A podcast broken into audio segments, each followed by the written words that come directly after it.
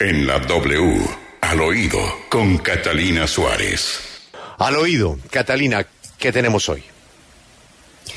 Buenos días, Julio. Y al oído tengo por un lado al ex candidato a la alcaldía, ex concejal de Bogotá y el reconocido periodista Holman Morris, quien anda en correría nacional y que sorprendió muchísimo cuando se inscribió como candidato por la lista de Fuerza Ciudadana y no por la del pacto histórico.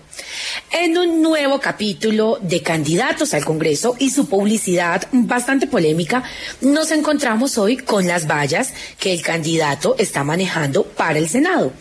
Las vallas están en muchas ciudades y el mensaje es uno solo.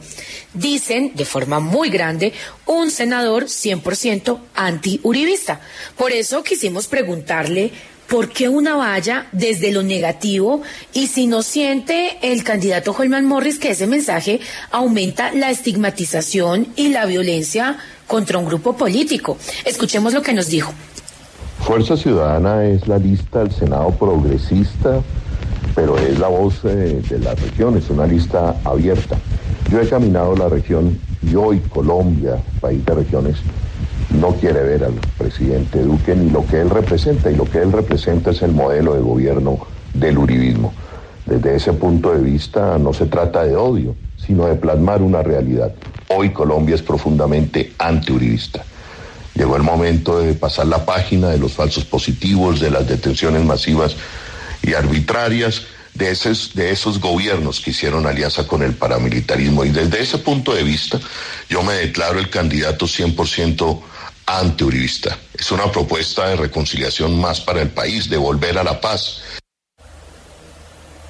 Miren, pero si por un lado llueve, por el otro no escampa. Y es que ahorita que estamos enfrentándonos en unos mensajes tan fuertes, encontramos también las vallas del senador del Centro Democrático y actual representante de la Cámara por Bogotá, Eduardo Rodríguez, quien sale con un mensaje igual de polémico. Las vallas del candidato también son claras y dicen, paremos a Petro Muchos de sus voluntarios que están entregando resultados más que propuestas en las calles entregan volantes, comparemos a Petro, y un segundo mensaje muy fuerte que dice, revolución es saber elegir, no el vandalismo con el que salen a protestar. Así las cosas, Julio, cada día nos estamos enterando que los mensajes aumentan su fuerza, pero también un poco el negativismo con el que están llegando a hacer política y esa violencia que pronto puedes atar cosas de lado a lado. Esto es al oído y yo soy Catalina Suárez.